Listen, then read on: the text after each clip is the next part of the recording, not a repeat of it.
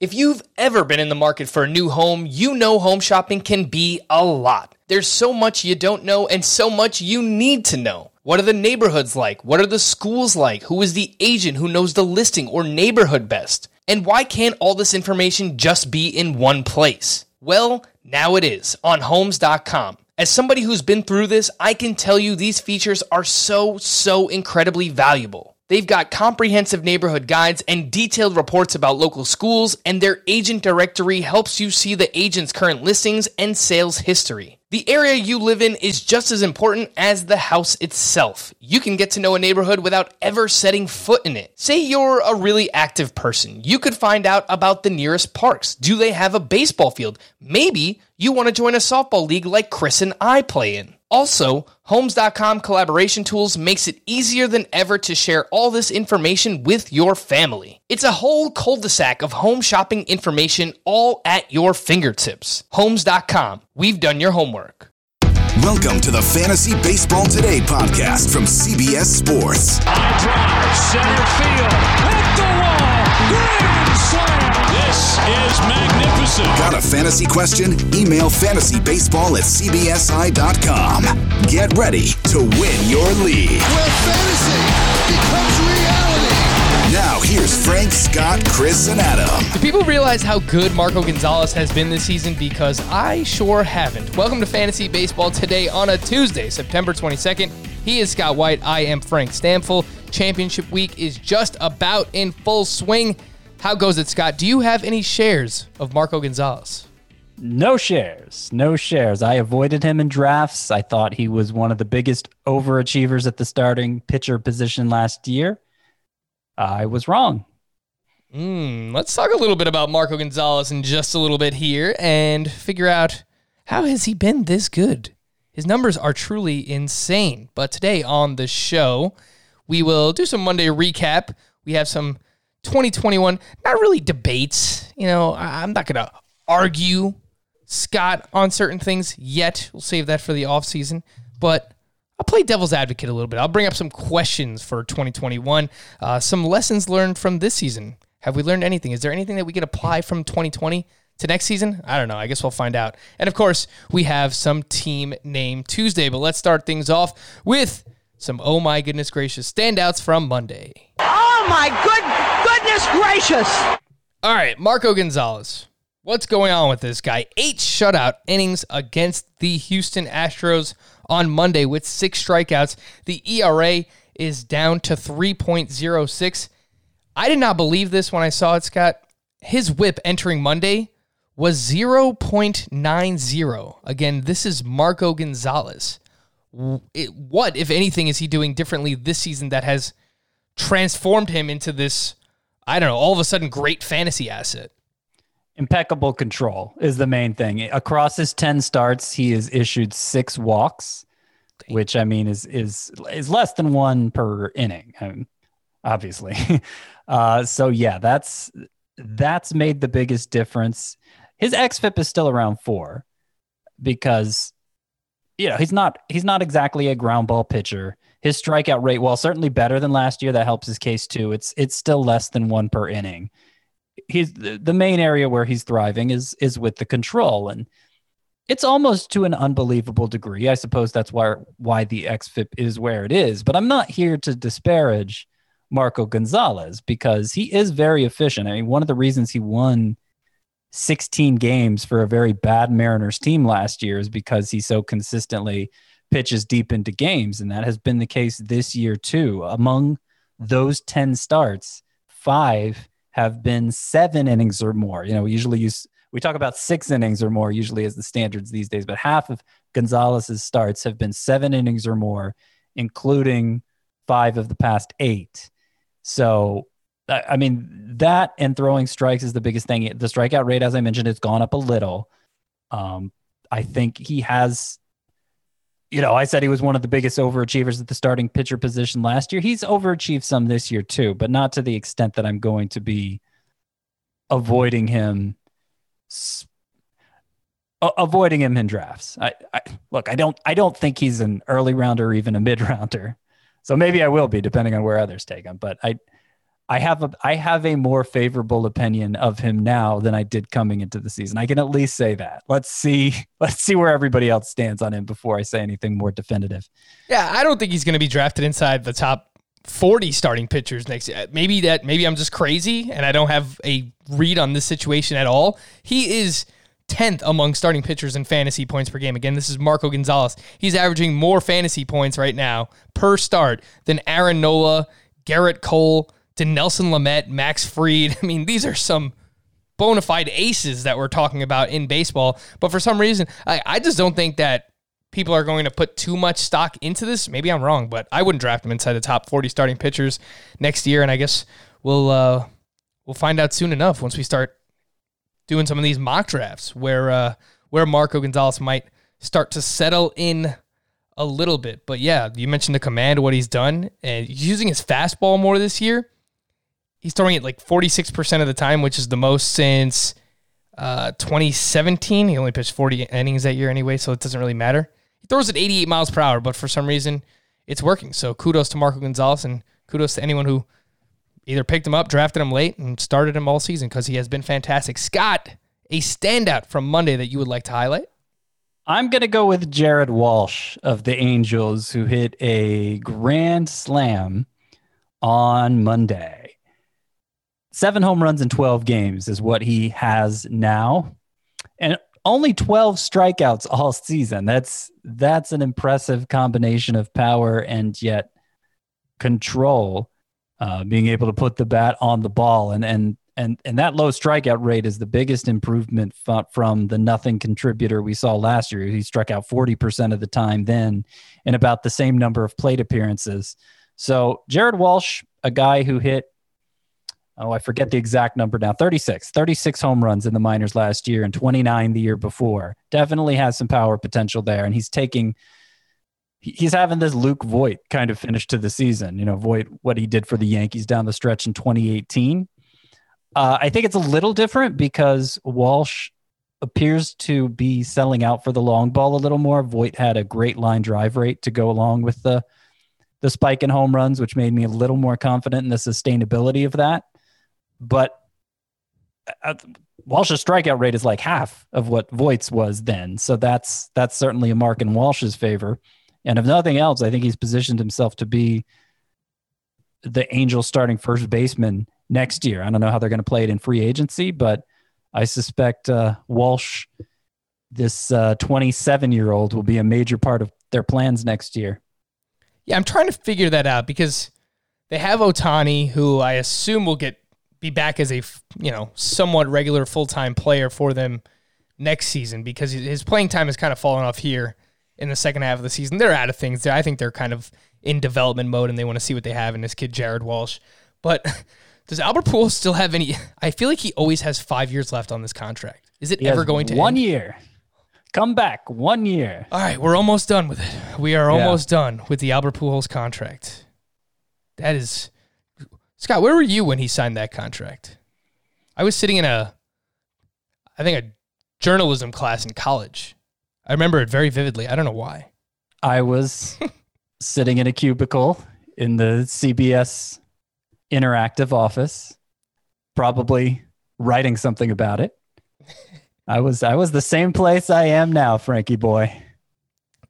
It's time uh, flies when you're having fun. That is correct. Uh, Jared Walsh, look, you highlight a lot of the great things that he has done so far this season. I wanted to ask you just a little bit of a comparison heading into next year because someone that I can see myself being excited about for the 2021 season is Nate Lowe, who hit his fourth home run on Monday. He is batting 260 with a 913 OPS.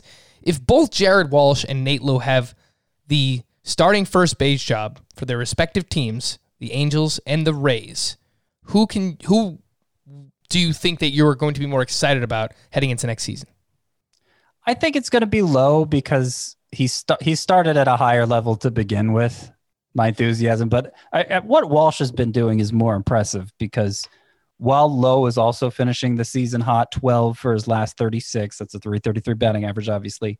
12 for his last 36 with four home runs. He has 16 strikeouts in those 36 at bats, which is obviously untenable if he's going to continue striking out at that rate. But strikeouts weren't really Like making contact was a part of his profile in the minors. It wasn't something he was doing a lot of the strikeouts down there. So I I still think the upside is higher here.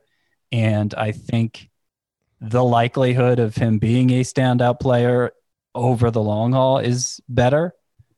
But uh, you know, there are there are obviously some causes for concern with Lowe and what he's doing right now. Both players are super interesting, Jared Walsh and Nate Lowe, but I tend to agree. Lowe has been a person, a player that I've been just waiting to to earn everyday playing time for years now, and it's just Tampa Bay. This is the way that they operate. But now, I mean, he's performing well now that he's finally getting the opportunity. He does have to cut down the strikeouts for sure, but after Monday's action, he has a 15% walk rate as well. So does get on base a lot via the walk. Nate Lowe, he's an interesting player, but I do like both Lowe and Jared Walsh. Some news and notes.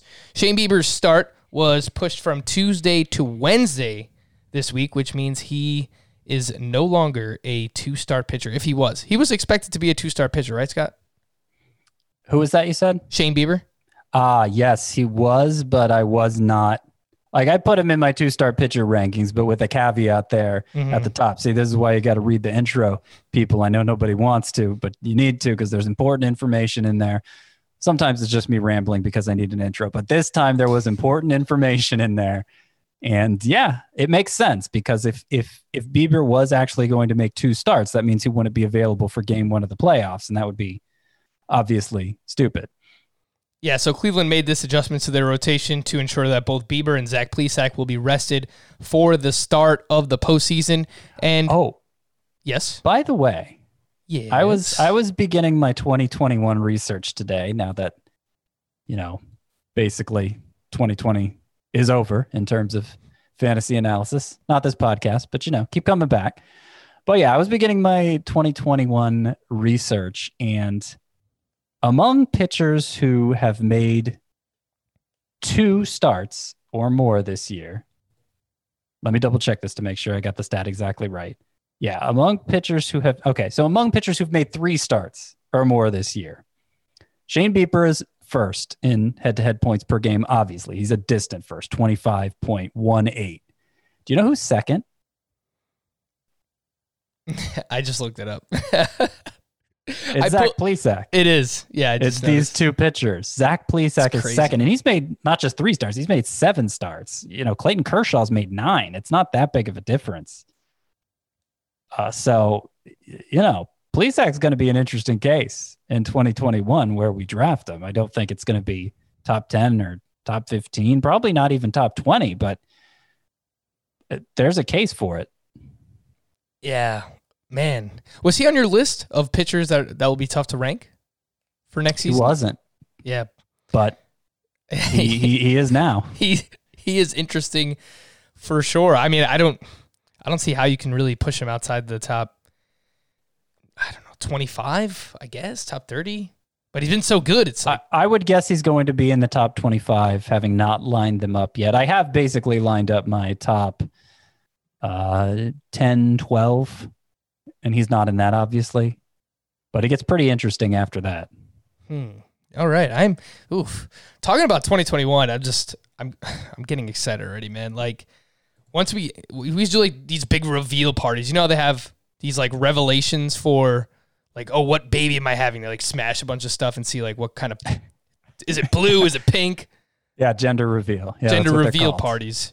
I want to do like Yeah. Scott's ranking reveal parties here on the podcast. I don't know. We'll make it happen. We'll do something something wild with it because I am I am quite excited. Yasmani Grandal left Monday's game due to a bruised right hand. X-rays came back negative. He is currently day to day. Kris Bryant left Monday's game against the Pirates with right oblique tightness. The nightmare season continues for Kris Bryant between his recent injuries and underperformance.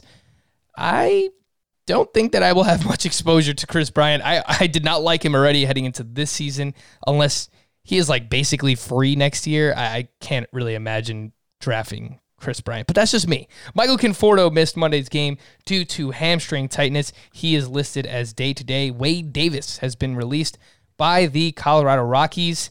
He gone. What a fall from grace it has been for poor Wade Davis. He gone, he gone, and he gone, and he gone. Someone else who is gone is Cole Hamels. He was shut down again, landing on the IL with left shoulder fatigue. Scott, you pointed this out last week that Hamels, uh, his velocity was down in his first start of the season, and hopefully everybody was able to get him out of your lineups if you had him in there. I mean, we told you not to start Cole Hamels anyway, but some people might have been desperate for the two starts. Hopefully, I got him out of there just in time. Nolan Arenado. Hopefully, you got this guy out of your lineups as well. He has been shut down for the rest of the season with left AC joint inflammation and a left shoulder bone bruise. I hope this isn't anything too serious for Arenado heading into the 2021 season. Like, I don't know if he's going to have to have some kind of off-season surgery. I'm just speculating right now. Well, he, he becomes pretty difficult to rank next year too, with or without surgery. I'd almost rather there be some kind of surgery, so I feel like there's closure, you know. But he was not hitting the ball as hard this year. He was hitting, making a ton of contact like he usually does, but not hitting it as hard. I, I, I don't know. I, there, there was talk coming into this season before the talk became the pandemic. There was talk about Arenado getting traded at some point. And if that happens, then all bets are off for Nolan Arenado heading into to 2021. But I, I do not have him. You know, this is something we did on the show a couple weeks back, but with two weeks more of information and me doing it all by myself, I put together my first two rounds. That was something I was working on today. And Nolan Arenado, probably no surprise given the comments I just gave that he's he's not in those first two rounds. Yeah, look, it's it is a tough situation for sure for Nolan Arenado. It's just so weird because he's been so dependable for so long. Like he we've never had injuries with Nolan Arenado.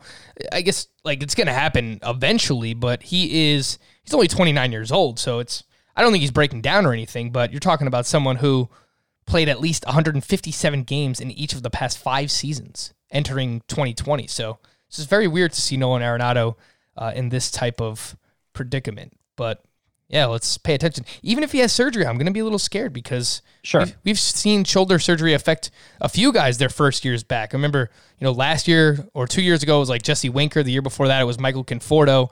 Sometimes these guys need like a few years to build that shoulder strength back up. So uh, it's, let's see what happens with Nolan Arenado. Tim Anderson was back in the lineup for the White Sox on Monday after dealing with a hamstring cramp on Sunday. Bryce Harper was also back in the lineup for the Phillies. He was dealing with some back discomfort uh, yesterday or two days ago. By the time you're listening to this, uh, JT Realmuto, his teammate, remained out. Mike Yastrzemski also remained out for the Giants. He is dealing with that calf strain. Jorge Soler was reinstated from the IL Monday for the Kansas City Royals. Apparently, Sonny Gray will not be limited in his return on Tuesday against the Brewers. Aroldis Chapman will not face a suspension this year. His appeal will not take place until 2021.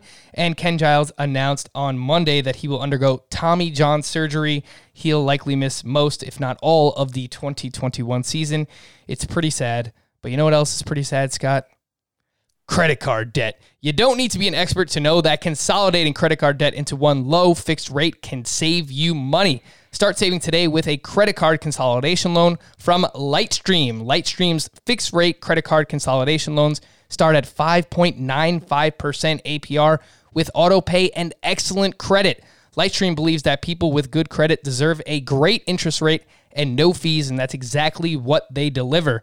Guys, credit card debt is no joke. It can be really tough to deal with. I've had close friends and family have issues with this in the past. You know, I wish I knew about Lightstream back then so that I could help them out. Uh, here's what BC had to say about her family's experience with Lightstream. We don't have any questions, just a comment. We are 100% satisfied with the loan experiences that we've had with Lightstream. The application process was quick and painless, and our concerns were addressed within five minutes of sending an email to customer service. Also, the service feels very personalized 10 out of 10.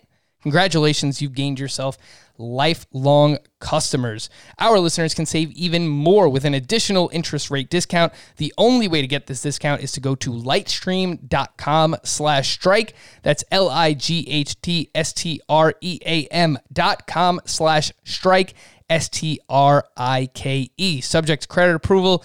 Rate includes 0.50% auto pay discount terms and conditions apply and offers are subject to change without notice. Visit lightstream.com slash strike for more information. Taking a look at some of the action from Monday and a few pitchers that are slowing down a little bit here, Scott. I want to get your thoughts as to how much this might affect you for the 2021 season. Uh, Dylan Bundy in a should be good matchup against the Texas Rangers on Monday. Five innings, five hits, three earned, two walks, only three strikeouts, 10 swinging strikes on 101 pitches. He's slowly increased his fastball usage all season long while decreasing uh, the the changeup and slider usage, which I don't really get because that's something that I was pretty excited about when I first saw uh, his first couple of starts this season. Again, this is Dylan Bundy. His first four starts, a 1.57 ERA. The last seven for Dylan Bundy, a 4.62. Are we starting to flip flop a little bit heading into 2021 for Dylan Bundy, Scott? I'm still pretty optimistic. I mean, he is just two starts removed from a 12 strikeout effort against these same Rangers, and the supporting numbers look pretty good. His, his he did he wasn't throwing as hard in this start. His average fastball velocity was only 88, which sounds terrible, but you know he's normally right around 90, so it's not that crazy. Uh, he's look, he's going to be less proven than a lot of the high end arms you'll draft next year, and he's going to be ranked appropriately. You know, at this point, I'm I, am liable to say he belongs behind Zach Plesac. I was just uh, about to ask you, Plesac or Dylan Bundy. right. So I, you know, I, I don't think, I don't think we're talking about a top 25 pitcher here in Dylan Bundy. Probably top 30. But again, I'll have to actually line up the names to know for sure. There may, I may run out quicker than I than I think, and uh, Bundy will have to be that high. But um, you know, it's been it's been a very encouraging season for him overall, and because his last couple starts, you know, one was terrible, one was just kind of meh. You know, still 374 xFIP on the year. That is certainly not bad. It's not elite, but it's not bad. And uh, you know, still almost 10k per nine. So still still feel good about Bundy. Scott, just get used to this because I'm going to ask you this player this player questions a million times throughout the offseason, and I'm sure that they're going to change a lot because things are going to happen. Players are going to get hurt, players are going to get traded. We're probably going to change our rankings hundreds of times before uh, next season actually starts. But as of now, who would you be leaning towards? Dylan Bundy? I think I know the answer, but Dylan Bundy or Aaron Civale? Oh, Bundy, for sure. Yeah, I mean, you want you talk somebody who's faded. I mean, you can look look right at Civale. who's it hurts, Scott. Well, yeah. I mean, after today's start, uh, when he gave up four earned runs in six innings, his ERA is not now up to three ninety nine. His WHIP is one point two six. It's less than a K per. Uh, yeah, he's he's a better bat misser than he was last year, a better ground ball pitcher than he was last year, but he's still not great at those things. Honestly, I think he's closer to Marco Gonzalez than uh, than he is Dylan Bundy. you don't seem to like. I just, that, I just based on that look you just shot. Shot Scott a look. That's why you got to watch us on our YouTube channel. But uh, you're probably not wrong. Like I think Dylan Bundy. He's done. He's got swings and misses for like his entire career. There was no doubt about that. And Dylan Bundy's going to give you strikeouts and likely more than Aaron Civale. I still like Civale. I don't like the fact that he's slowed down, much like Dylan Bundy. Uh, Aaron Civale's first five starts, he had a 2.91 ERA. His last six, he has a 5.00 ERA. That is including Monday's action. So I'm not going to be completely off Civale, but I, I think a lot of people are going to be scared off of this, you know, this stretch for him. And I think if I get him as like my SP4, my SP5 heading into next season as like a borderline top 35, top 40 starting pitcher, like Aaron Civale, then yeah, I'll I'll be right back in if I can get him. I don't want him anything like higher than my SP3. I, you know, I, SP4 later, I'm cool with that for Civale, but I do agree. I would still rather have Dylan Bundy over him. On the other side of Savale in this game, Dane Dunning. says eh, maybe his worst start of the season. Four innings, four earned, still had five strikeouts, nine swinging strikes on 87 pitches. What did you think about Dane Dunning's performance? It's supposed to be a good matchup against Cleveland, so I was kind of all right, I was taken back a little bit, but you know what? Jose Ramirez is just carrying that offense right now, so it's it's really hard to blame Dane Dunning for giving up. I believe it was a three run home run to Jose Ramirez. Yeah, it it was, and Jose Ramirez has seven home runs in his last ten games now, so he's certainly catching Ooh. fire here at the end of the season. Yeah, Dane Dunning, it's been kind of discouraging. Like his last two starts were his best starts on paper, and yet he kind of got away from missing bats and was kind of kind of uh relying on contact more in those two starts and went six innings in one, went seven innings in the other. The results were good, but the the whiff rate went way down. And I've noticed since those first three starts, his slider usage has gone down, and his slider hasn't been as effective. And I don't really know what's up with that, but um, I'm a little concerned there may have been. Uh, a mirage there to begin his career. Like the minor league track record is still so good that I like I'm going to be pretty high on Dane Dunning going into next year, I think. But obviously these I, I feel mostly discouraged by his last three starts, even though two of them were in theory his best. I feel mostly discouraged by it when I was uh, you know, I was over the moon for this guy's first three times out. And something we've talked a lot about, and we're going to continue to talk a lot about, is for 2021 trying to figure out, okay, how what what is the innings limit going to look like for all these young starting pitchers? And Dane Dunning in particular is going to be a, a very interesting case because this is the first time that he's pitched since having Tommy John surgery. Uh, he had Tommy John surgery back in 2018. He missed all of the 2019 minor league season. Now this is the first time we've seen him, and he look he's looked good, but by the end of this year, what will he have? I mean, including the postseason, maybe 50 innings.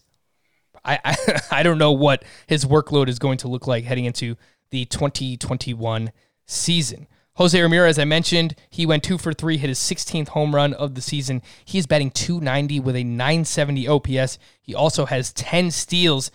Scott, I'm starting to think that this is not to the same level, but pretty damn close to the Jose Ramirez we saw back in 2018. And I'm starting to think that he deserves to be closer to a mid first round pick. And and dare I say, be drafted ahead of Christian Yelich and Cody Bellinger. What would you say to that? I would wrinkle my nose like I'm doing right now. I have him 13th. So you know, to to the degree you want to quibble over five or six spots, we can. I I, I think Jose Ramirez really since he kind of took off as a power hitter, he's become not such a great source of batting average because he puts the ball in the air so often. And you know, he's he's so hot right now that the batting average is up over 290, but his expected batting average is I think in the 260 range. And I think you know, from what I can tell about his batted po- ball profile, not even relying on StatCast. That seems more appropriate to me. Uh, you know, if you catch him in a stretch where he's not ridiculously hot. So, yeah, I mean, the power speed combo is great.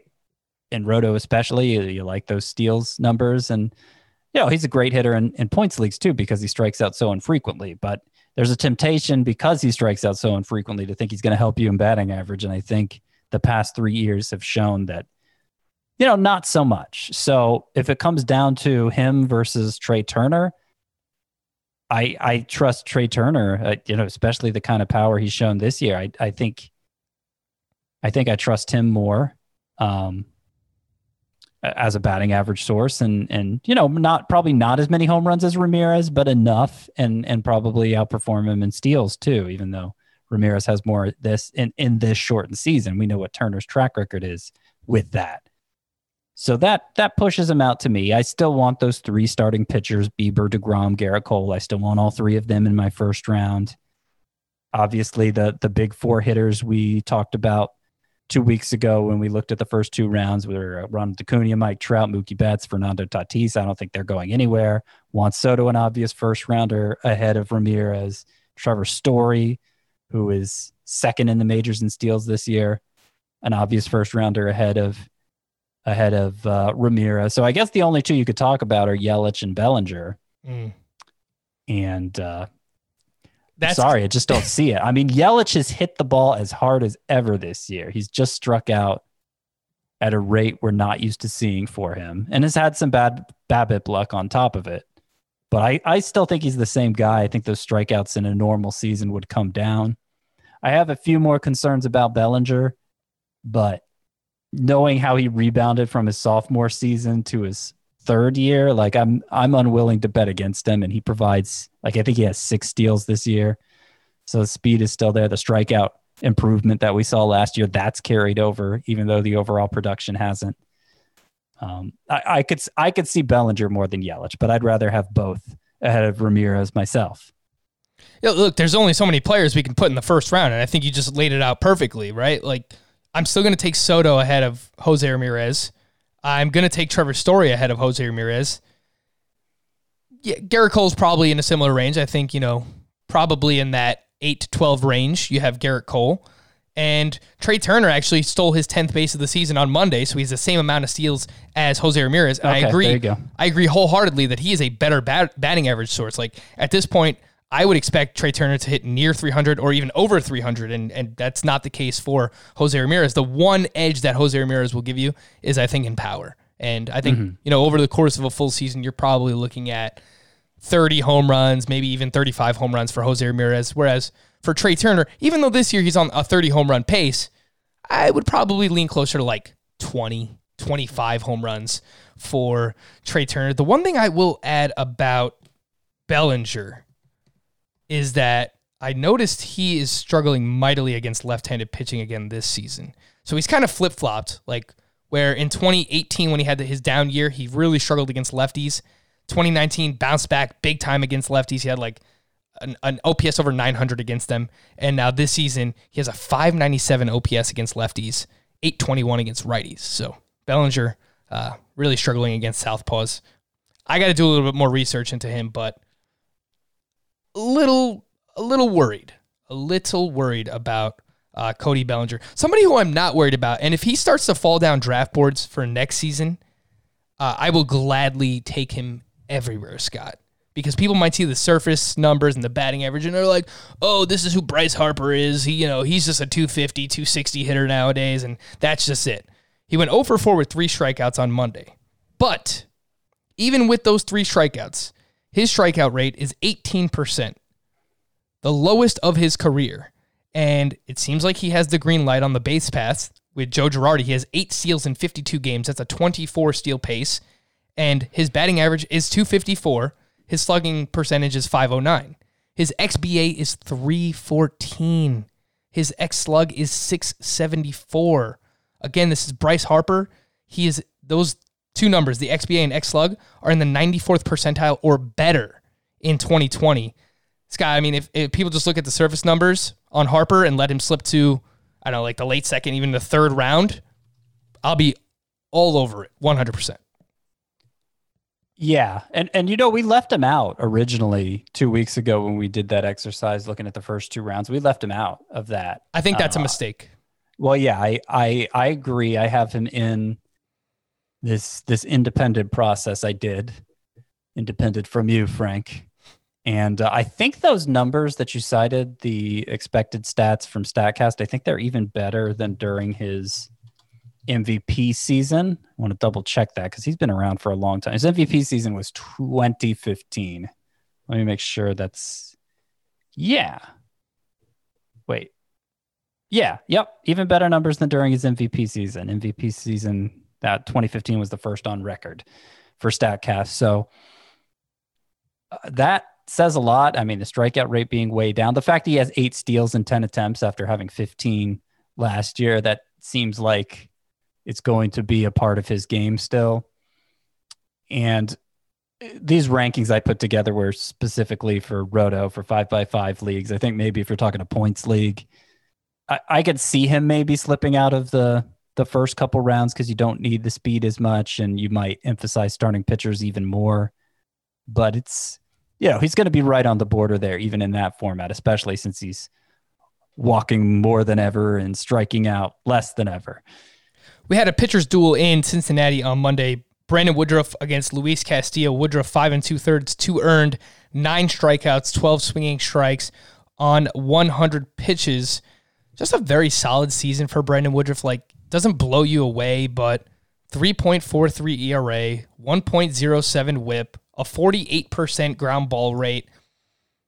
I, I feel like he's someone that just might be overlooked because he's not flashy. He's not the sexy name, Brandon Woodruff, but man, look. Yeah, I mean, he didn't put up one of the outlier stat lines that a lot of pitchers did. Mm-hmm. His his ERA is in the mid threes right now, but it his numbers compare favorably to last year, pretty much across the board. And so, you know, it, it was a little inconsistent how he came about it, both just performance wise. I mean, really every way. Perform overall performance, swinging strike rate, innings. It was kind of all over the map. But if you stuck with him, the result is very good. And like inconsistency over a six month season, that's going to be present for most pitchers. You know, so yeah, I think I don't think we should be discouraged by this year from Woodruff. Uh, where he's going to slot in my starting pitcher rankings, I don't know. He'll probably be in the 25 to 30 range as well, but that's kind of what he was coming into the season. So he uh, he held his value, I feel like. Yeah, I think like, you know, borderline top 20-ish, top 25 starting pitcher is your SP3 or if you're really aggressive if you take like four starting pitchers in the first 6 or 7 rounds, you get him as your SP4. Uh, the past 33 starts dating back to the start of 2019 for Woodruff. 3.57 ERA. Again, just 10.6 K per nine. Rock solid. He and, and look, if people want to point to the fastball usage and how much he throws, like a couple of different iterations of a fastball, uh, look, it's not exactly the same, but it's not dissimilar from Lance Lynn. And look what Lance Lynn has done, you know, a little bit later on in his career. So Brandon Woodruff, I'm all about it, and I'm all about the the gentleman that he went up against, Luis Castillo, uh, who went six and two thirds, four hits, one earned, nine strikeouts, 17 swinging strikes on 101 pitches for Castillo. His last four starts, he has allowed four earned runs over 28 and two thirds with 33 strikeouts. Luis Castillo, I think, is a top 10, top 12 starting pitcher heading into next season. I, I do have him outside of my top 12, but he probably would be in my top 15. You know, the walks were kind of high this year. He's going to show up lower in, in point total because his record's four and five, which is just just an unfortunate part about fantasy, specifically points leagues, that they uh, reward those the way that they do. But nonetheless, I mean, 286 ERA and the strikeout rate's awesome.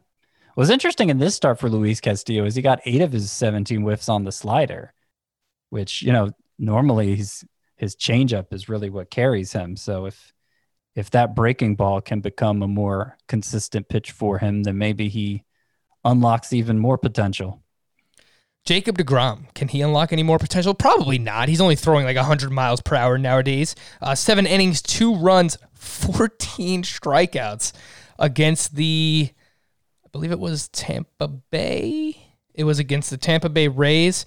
Uh, and of course, DeGrom took the loss because that's just the Mets forget how to hit the ball whenever DeGrom is on the mound. So that is unfortunate.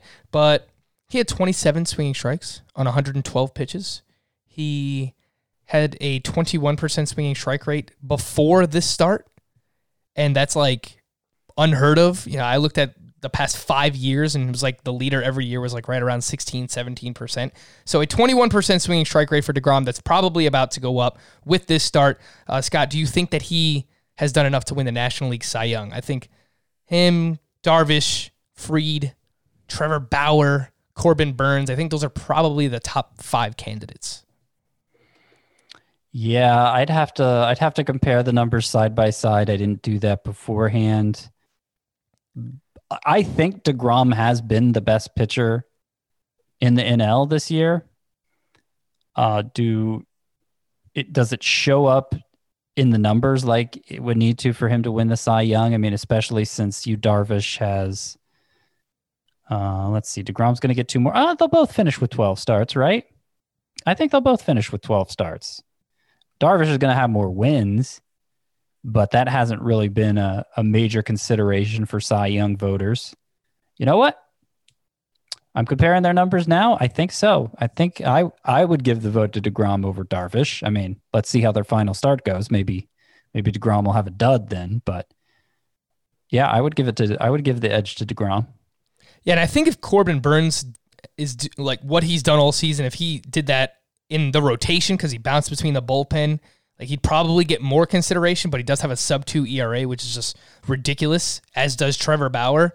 Again, Oh yeah, that Bauer ERA. one point eight zero Hmm. for Trevor Bauer. Maybe I was worrying about the wrong guy. Gosh, man. I don't know. You want to look at someone who was dead wrong about Trevor Bauer?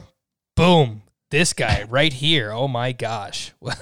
Oh my good goodness gracious! like uh, there's nothing else that could be said about my analysis of Trevor Bauer. Just we will uh, we will leave it there. Some bullpen notes from Monday. Nick Anderson picked up the save. Diego Castillo pitched in the seventh. So I mean, at least we know the per- the, the person's name who picked up the save for the Rays tonight. So that's cool. Nick Anderson, and then uh, Mike Mayers. I think it's Mike Myers. I think it's Mike Myers. Mike Myers. Mike Myers. Yes. Halloween is uh, quickly approaching. Scott, have you oh, that's seen interesting that you went there with Mike Myers Yes. and not not Austin Powers? not the left-handed reliever. Now, of course, I I was talking about Austin Powers, yeah, or Doctor Evil.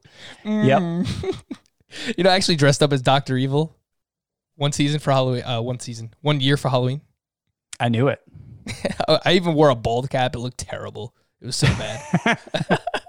Had like a fake scar over my eye. It was. Yeah. I really went all out. I, I'm I'm not a big dressing up guy. I'm not. Well, I guess that means you're not a big Halloween guy in general. Then I mean, I like candy. I like I like taking my kids around. I, no, I would say I'm not a I'm not like anti Halloween. I'm not uh you know, I don't shun Halloween or anything, but it, it is it is a little odd to me how into Halloween some people are. I mean, it's it's definitely a second tier holiday for me. It's not you know, I don't plan my calendar around it. it is Myers. You are correct. Scott, another point to Scott. Ding, ding, ding. Scott wins. But it is Mike Mayers. He picked up uh, the first save of the season for Mayers on Monday for the Angels. He pitched two innings and he has been lights out for them. So maybe he's the guy. A couple of weeks ago, I thought it was Matt Andriese, and then thought it was Felix Pena, and Ty Buttrey has an ERA yeah, over six. I, don't know. I mean, he's been awesome. He's been kind of Devin Williams like for them, pitching multiple innings often. Uh, has a 167 ERA, 0.74 whip, and now up to 13, up over 13K per nine. Mike Mayers is. It's M A Y E R S. That's why we were debating the pronunciation. Yeah, he's he's kind of gotten overlooked in the dominant middle reliever crowd. and he is four percent rostered on CBS. So uh, a name to pay attention to, I guess, heading into next season. You know, someone asked an email, asked a question in the email. Let's see if it. uh, this is actually kind of relevant to what we're talking about. So I, I think Mayers is someone that you could look at who, if he's dominant the final couple of weeks here, uh, he might wind up being the closer for the Angels heading into next season. And we got this email from Seth I think it was last week, and he asked, "Who would you recommend to pick up potentially to get cheap as a keepable closer for next season?" I've already picked up Jonathan Hernandez for a dollar and Alex Reyes for a dollar in anticipation that they may be in the running for the closer's role next season. Scott, is there any names uh, along the lines of these guys? Jonathan Hernandez, not that. I don't know if he's the closer of the future. Montero has been pretty good, and of course, I love Demarcus Evans in, in Texas's organization as well. But uh, any other relievers that you think you could pick up now that could become the closer for next season? Yeah, well, if you remember about a week ago, I wrote that article 20 sneaky pickups for dynasty leagues, and I had a section devoted to uh, making their case to close, is what I called it. I actually didn't have either Jonathan Hernandez or Alex Reyes in it. I did have Jordan Romano of the Blue Jays, well, especially with Ken Giles having Tommy John surgery, though I think he was destined for free agency anyway. Uh, Josh Staumont of the Royals, who has a horrible walk rate, but an amazing strikeout rate. And with short relievers, we see that correct pretty quickly sometimes, uh, pretty often, in fact. So I could see Josh Staumont taking over there for the Royals. Tanner Rainey of the Nationals with Daniel Hudson blowing five saves this year. Could see that happening. And Aaron Bummer of the White Sox with Alex Colome destined for free agency, and Bummer already locked into to a long term deal. It seems like they might have a ready made replacement there in Chicago. So those would be my top four if if you're if you're if you're uh, pro- if you're projecting saves for 2021 in a dynasty league, you you know you want to you want somebody where you can kind of anticipate a change a changing of the guard happening. I will also just throw in a few of the, you know, obvious awesome relievers from this season. Of course, they have Josh Hader and Brad Hand uh, ahead of them, respectively. It's Devin Williams and James Karinchak. But, I mean, given how Cleveland has operated the past couple of years, if they look to sell high on Brad Hand in the offseason and trade him away, his name has come up multiple times the past couple of seasons as a trade candidate then James Karinchak could wind up being the closer for Cleveland heading into the 2021 season. And same thing with Hader. We've heard Nate Hader's name thrown around a ton in trade rumors already. And if they want to maximize his value, I don't think it's crazy that they would look into trying to sell high on Josh Hader. So uh, Devin Williams and James Karinchak, I'll just throw those names in the mix as well. All right, we're going to take a quick break. Just want to remind everyone again that we are still going strong on YouTube. Yesterday, Scott swallowed a fly here in the middle of the show, and it was hilarious because he was like choking and I'm trying to talk to him, but I also want to make sure he's all right. And he's like, well, eh, what's going on? It, it didn't go like you say swallowed and that's fine. You know, the old lady who swallowed the fly, there's, there's, you know, there's, we, we all get that reference. So I get it, but I actually inhaled it. It, it went into my lungs, not into my stomach, which I think is worse actually. Yeah. But, it's, you know, it's pretty bad. it's probably still there. Dead, uh, I hope. I hope so too. Uh, but you can watch us on YouTube. So head on over. It's youtube.com slash fantasy baseball today and make sure to subscribe. You could leave some comments as well. All right, we're going to take a quick break. When we return, talk a little bit about some lessons we might have learned from the 2021 season. Won't spend too much time on that, but also have Tuesday to stream or not to stream some pitchers you might be looking at. We'll do that here. Fantasy Baseball today. The all new Hyundai 2024 Santa Fe is equipped with everything you need to break free from the dull work week and embark on an adventurous weekend with your family. The all new Hyundai Santa Fe's features like available H-Track all-wheel drive, standard third row seating, available dual wireless charging pads. Nothing beats a weekend away with the family in the great outdoors, whether it's camping, hiking, river rafting, or anything in between. With third row seating, nobody is left out. The entire family can experience the thrill together, and nobody wants a dead phone. Available dual wireless charging pads make it so nobody gets stuck and we can check our fantasy baseball teams together. Learn more about the all-new Hyundai Santa Fe at hyundaiusa.com. Call 562-314-4603 for complete details. Worn by players like Michael Harris to meet the demand of elite ball players, the New Balance Fuel Cell 4040 V7 is a versatile option. The 4040 V7 is built for the athlete who needs responsiveness and ability to cut and run at their full speed. The model features a fuel cell foam underfoot and a synthetic and mesh upper to provide breathability, comfort, and a snug fit as you round the bases. The fuel cell midsole features nitrogen infused foam specifically designed to propel athletes forward. Learn more about the 4040 at newbalance.com. We're back here, and we had a few leftovers. We talked about it here during the break that we wanted to mention quickly from Monday. I know that Giovanni Gallegos was back for the Cardinals. Scott, he did not look very good. Trevor Rogers, someone we were a little excited about for the Miami Marlins, uh, has been quite bad his past couple of starts, and he was again on Monday. And then we had some random kind of standouts JT Brubaker and uh, Miguel Rojas, who we just really have not given enough credit all season long. Yeah, so I don't know where to start with those. What's interesting about that Trevor Rogers start for the Marlins is he had 19 swinging strikes in it, but I mean, he's just been he's just been horrible his last three starts. A couple of them with a bunch of runs. One of them, I think he only went like three and a third innings or something like that. It's not like he's especially vulnerable to the long ball. There there've been too many walks during this rough stretch, but I, I do think there's still potential here. And if he's in the mix for a rotation spot for the Marlins last year and isn't disqualifying himself in the end, I'm I'm not going to write him off.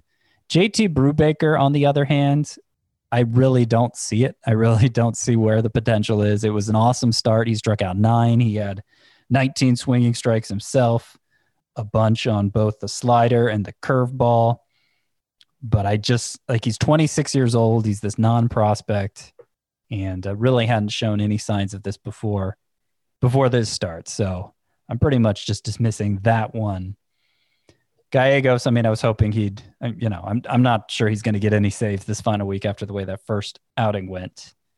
Miguel Rojas is interesting because I don't think anybody had him as this threat to win the batting title coming into the season. 343 batting average, and it uh, it was in a limited amount of time. He actually has a 1001 OPS too, um, because you know he he wasn't around for the whole season.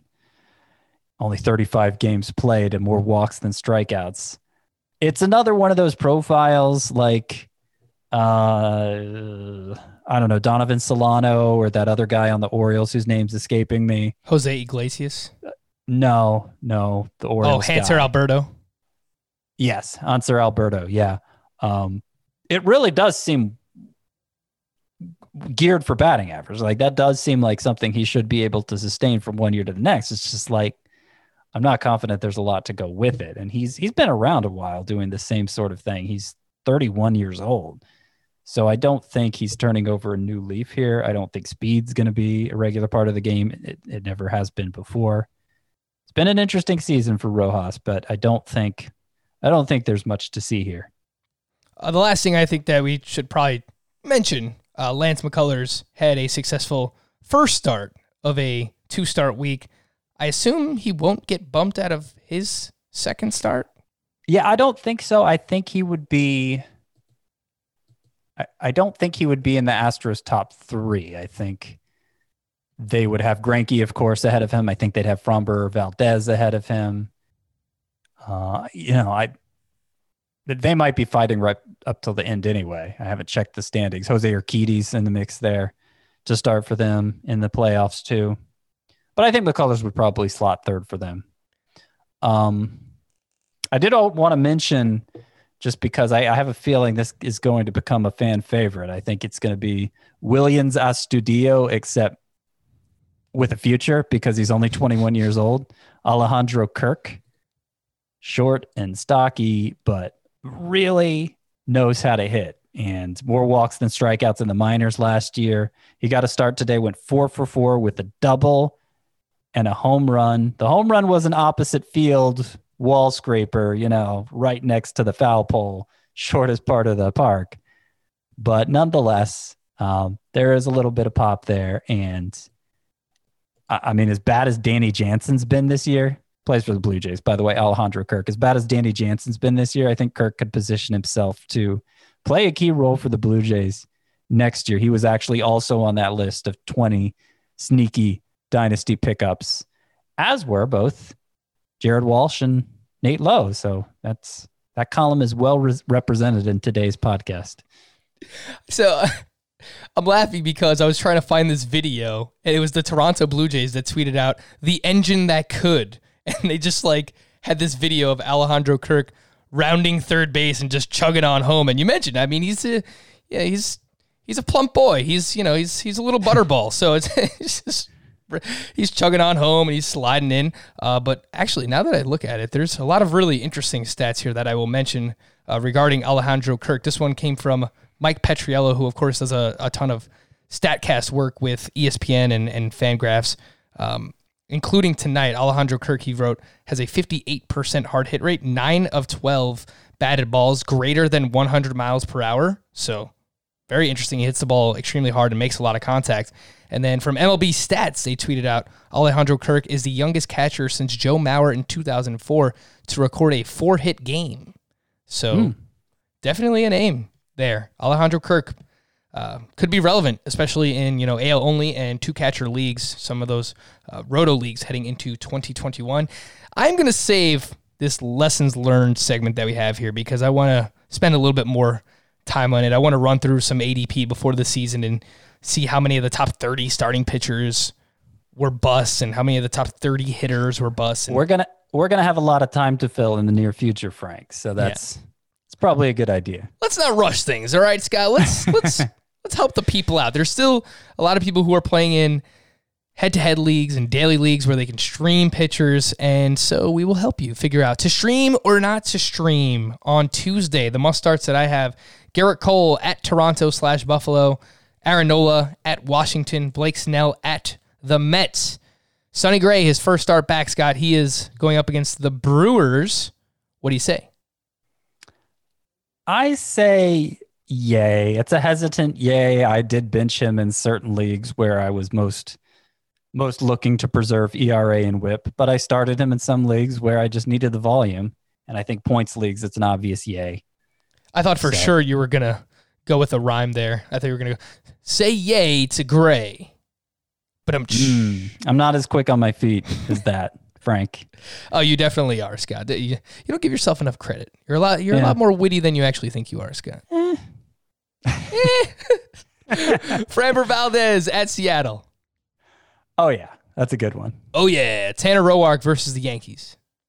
No, Austin Voth versus the Phillies, likely with no JT Realmuto. I like in the notes here you put like both with a V for both pronunciation. I'm, I'm trying to be better with the pronunciations. Uh, no, Ronaldo Lopez at Cleveland. No. Brett Anderson at Cincinnati. if you're desperate for volume, I think that's okay. Jose Quintana. I think this might be his first start back off the IL. He's at the Yeah. Pirates, who It got, is, got shut down by Jon Lester on Monday. I don't think he got a chance to stretch out fully after his previous return from the IL. So definitely, definitely no for that one. Steven Brault, fe- fresh off of a complete game, is going up against the Cubs at home. Nah. Nah. Seth Lugo, uh, at home against the Rays. Michael Scott GIF. Uh, when does he? When is he doing that in the show? What's happening in the show when he does that? You Oh, I'm the, I'm the worst at this. Like, I can never remember what's happening specifically. Uh, like, just, there's always a million things happening in that show, but I don't remember. So I recommended Lugo for the two start week, but I think if you're going start by start, you play it safe after the way his last start win, especially against Tampa Bay. I think the second matchup's better. Can't remember who it is, but I think it's better. So I, I would say no for you daily leaguers, unless you just need all the volume you can get. The Rays are in the top half of the league in weighted on base average against right handed pitching, as well it's as the Nationals, the second start. Yes, that's a little bit better. Um, and the Rays are also in the top half of the league in weighted on base average over the last two weeks. So I agree. I probably would not start Seth Lugo. Jose Urena at the Braves. Scott, why does it always feel like Jose Urena is always pitching against the Braves? And I only know that because I know he got into a scuffle with Ronald Acuna. He like hit him with a bunch of pitches at some point in time. But Yeah, they have a history, those two. Uh, I would not start him against the Braves. I don't know. I don't know why this starts. I mean, they're in the same division, so obviously they play each other a lot. But it's it's it's always it's always fine drama. how about your boy Keegan Akin at the Boston Red Sox? Come on, it's not my boy. That's your I want to use him here. Can't do it. Can't do it. I mean, there's worse choices. He has some strikeout potential, but I'm not going to risk it. Well, how about Nick Pivetta making his Red Sox debut on the other side? Once upon a time, he was in the same conversation as Shane Bieber, Scott. I, I know, and maybe one day he'll get back there, but I'm not gonna. I'm not gonna put it all on him now. It's crazy. I, I am slightly no, don't start him. Uh, Not even in an AL only league, but uh, I am slightly interested to see what he does in his Red Sox debut. So I will uh, be paying attention there to Nick Pivetta, Tarik Skubal at the Twins, who struggle against left-handed pitching. Yeah, he he was also an okay two start option. Um, this is this is pretty iffy to me. This start by itself, I'd lean no, but I I don't think it's crazy to use him. I agree. He's another one like Lugo, where didn't really love the first matchup against the Twins, even though they struggle against lefties. Uh, but his next start is against Kansas City. So in a two start week, maybe you would have used him. I would probably avoid Skubal on Tuesday. Brady Singer against the Cardinals. I think we're in agreement. Yes, there. Yep. Gra- uh, Griffin Canning is at the Padres. Nah. On the other side, we have Zach Davies against the Angels. I don't think so. Scott, what does Zach Davies have to do, man? Like, it's a good matchup against the Angels. Do you want to use them? Yeah, I'll use them. Okay. It's it's uh, like if you need the like it's probably in the same as area as the Brett Anderson pick where it's not crazy if you need the volume, but I I don't think he's as good as his ERA has been. Zach Davies is the National League version of Marco Gonzalez. Hmm. He has a 2.69 ERA and a 4.17 xFIP. I feel like it's not. Yeah, those are comparable. I mean, Gonzalez has more of a track record of doing this. Correct. Three, this is basically the third year in a row of him being surprisingly good. All right, Scott's out on Davies. I will say use him against the Angels. Jordan Lyles at the Diamondbacks.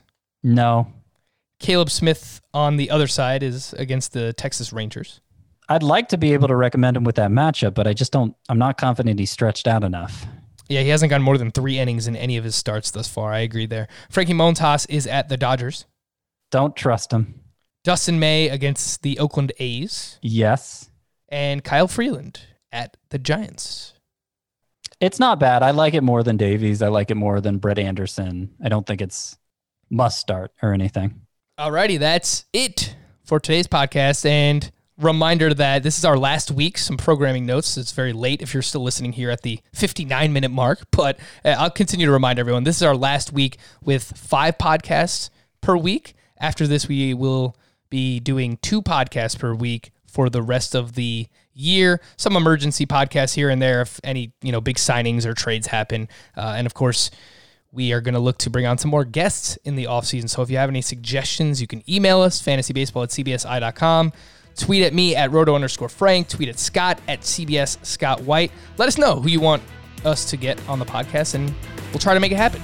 For Scotty, I am Frank. Thank you all for listening and watching Fantasy Baseball today on our YouTube channel. We'll be back again tomorrow. Bye bye.